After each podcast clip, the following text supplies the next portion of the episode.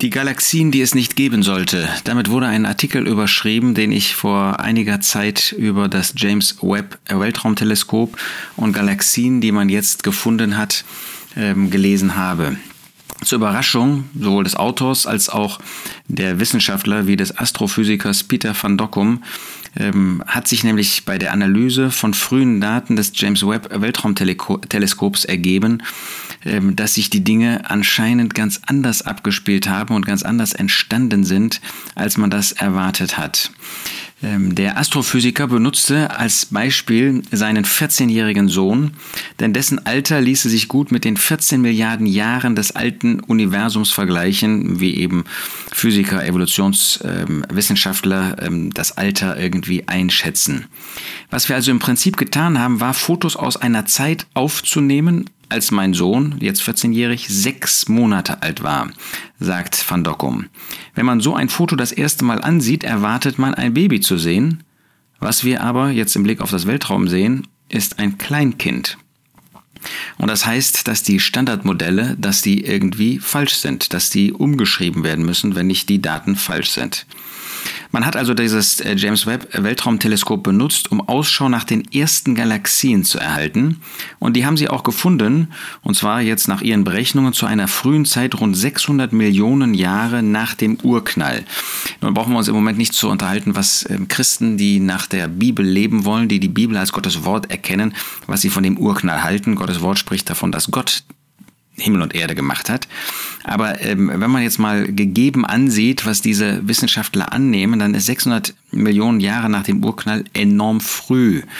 Ähm, und dann sagen sie, dass entgegen aller Erwartungen diese Galaxien eben nicht klein waren, sondern bereits sehr massenreich massereich.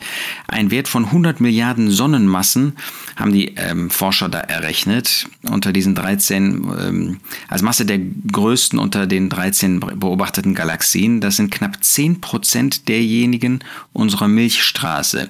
Das ist eben das Problem, dass äh, sie ein Baby erwarteten, aber äh, mindestens mal ein Kleinkind vorgefunden haben, wenn nicht mehr. Nach ihren ursprünglichen Überlegungen entstanden ähm, in Halos dunkler Materie zunächst kleine Galaxien, die im Laufe der Zeit durch Kollision zu immer größeren verschmolzen und dem widerspricht eben genau das, was sie jetzt festgestellt haben. Diese ganzen äh, Berechnungen ergeben eben, dass die Galaxien ähm, von 500 bis 700 Millionen Jahren nach dem Urknall schon in dieser Größe vorhanden sein müssen. Ähm, und Sechs von ihnen haben Massen von mehr als 10 Milliarden Sonnenmassen. Das ist einfach viel, das ist gewaltig. Derart massereiche Galaxien zu einer so frühen kosmischen Zeit sind im kosmologischen Standardmodell schlicht nicht vorgesehen. Und entweder ist das falsch oder die Berechnungen, die Entdeckungen sind eben falsch. Und ähm, nun ist für Wissenschaftler an sich kein Problem, wenn sie äh, Modelle umschreiben müssen. Aber die Frage ist ja, was passiert jetzt? Müssen wir jetzt die Zeit vorausrechnen? Muss man jetzt wieder neue Zeiträume irgendwie entwickeln, damit das passt? Oder was ist da zu tun? Da haben wir es natürlich leichter, wir, die wir an Gottes Wort glauben. Wir sehen, dass Menschen da etwas entdecken. Ob das nun so richtig ist oder nicht, das muss man mal offen lassen, inwiefern man die Zeit in solch frühen Stadien überhaupt erkennen kann. Wir brauchen keine Milliarden und auch keine Millionen Jahre.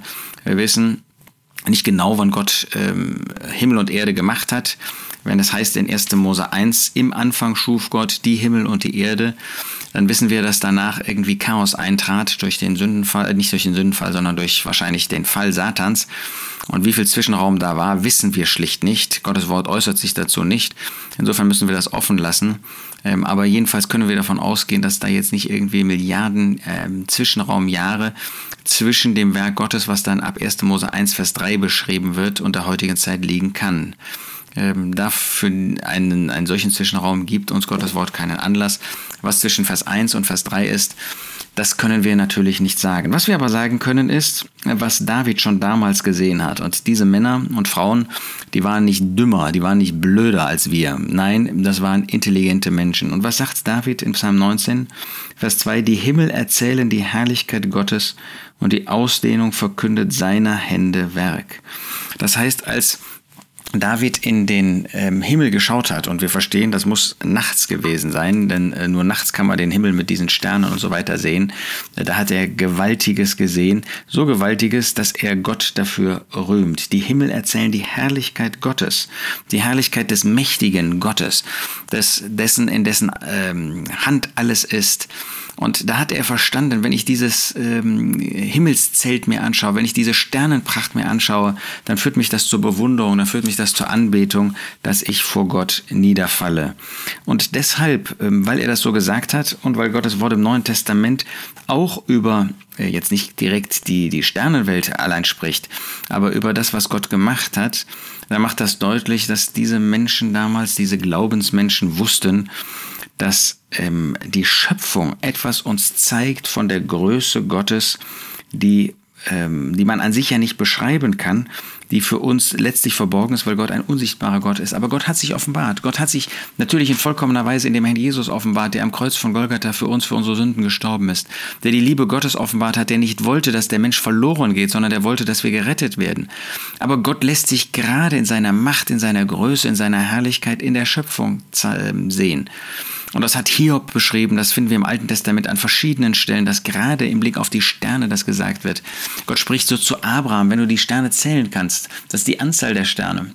Aber jetzt beschäftigen wir uns auch mit der Größe.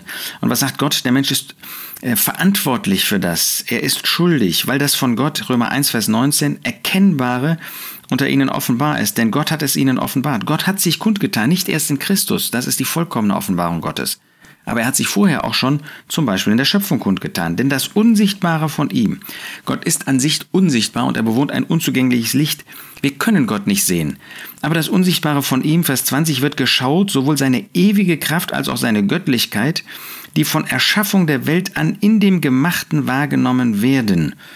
Das heißt, gerade seine Göttlichkeit, seine Macht, seine ewige Kraft wird sichtbar, zum Beispiel in dem Sternen, zählt, in der, in der Größe der Sterne, in der Anzahl der Sterne, in dem Umfang der Sterne, in den Galaxien und so weiter. Da können wir etwas von dieser ewigen Kraft Gottes sehen, weil er sie uns offenbart hat. Das ist ja nicht von ungefähr. Ähm, ich kann jetzt, ich bin denn das, nicht nur kein Experte in diesen Fragen, sondern ich bin das Gegenteil von einem Experten. Insofern kann ich nicht sagen, inwiefern das Gleichgewicht des Kosmos diese, dieser Sterne bedarf. Aber eins weiß ich, ähm, dass Gott diese Sterne geschaffen hat, um uns etwas von seiner Macht, von seiner Kraft zu zeigen. Er hat das auch geschaffen für sich selbst, um Freude daran zu haben. Aber auch, dass wir etwas sehen können von der Macht Gottes. Da kann kein Mensch dran vorbeigehen. Deshalb fügte der Apostel hinzu am Ende von Vers 20, damit sie ohne Entschuldigung seien weil sie Gott kennend ihn weder als Gott verherrlichten noch ihm Dank darbrachten, sondern in ihren Überlegungen in Torheit verfielen und ihr unverständiges Herz verfinstert wurde. Das heißt, der Mensch hat sich von Gott abgewendet. Er wollte Gott nicht und deshalb schreibt er das nicht Gott zu, sondern irgendwie einer Evolution. Wir könnten Gott kennen und erkennen durch die Schöpfung. Allein die Schöpfung. Und ich spreche jetzt gar nicht von der Komplexität des menschlichen Gehirns, des menschlichen Organismus, des Organismus von, von Tieren, ähm, sondern ich spreche von diesen Sternen. Da können wir etwas von der Größe Gottes, von der Macht Gottes, von der Allmacht Gottes, ja von Gott selbst sehen, weil er sich offenbart hat. Aber der Mensch will das nicht. Er will Gott nicht und deshalb wendet er sich ab. Jetzt auch diese neue Interpretation. Das führt nicht dazu, dass die Menschen sagen, ja, da muss ja doch Gott dahinter stecken. Da haben wir irgendwas falsch in unseren Vorstellungen. Sondern wir versuchen jetzt neue Erklärungsmodelle, menschliche Erklärungsmodelle, sogenannte wissenschaftliche Erklärungsmodelle, was die mit der Wissenschaft zu tun haben, kann man mal offen lassen. Aber sie versuchen nicht eben Gott zu sehen, sie wollen Gott nicht und deshalb kommen sie gar nicht mehr auf die Idee zu fragen, ach, das könnte ja von Gott sein. Dieser sogenannte Urknall ist vielleicht gar kein Urknall, sondern ist das Erschaffen dieses Universums durch Gott. Nein, da muss dann irgendwie, der Urknall muss weiter nach vorne datiert werden, ähm, die Entwicklungszeiträume müssen noch vergrößert werden. Das ist der Mensch. Er will sich vor Gott nicht beugen. Und wir als Christen, wir als solche, die Gott glauben, die an Gottes Wort glauben, wir sehen, es passt alles wunderbar zusammen. Ein Mosaiksteinchen mit dem anderen. Und so hat Gott sich offenbart und können wir Gott bewundern in seiner Größe, in seiner Allmacht, in seiner Herrlichkeit. Es, es gibt nichts Schöneres, als Christ zu sein, als mit diesem Gott zu leben, der über allem steht, der seine Macht so offenbart hat und der zugleich seine Liebe offenbart hat in der Gabe des, der Person des Herrn Jesus. Ihm sei die Ehre, ihm allein.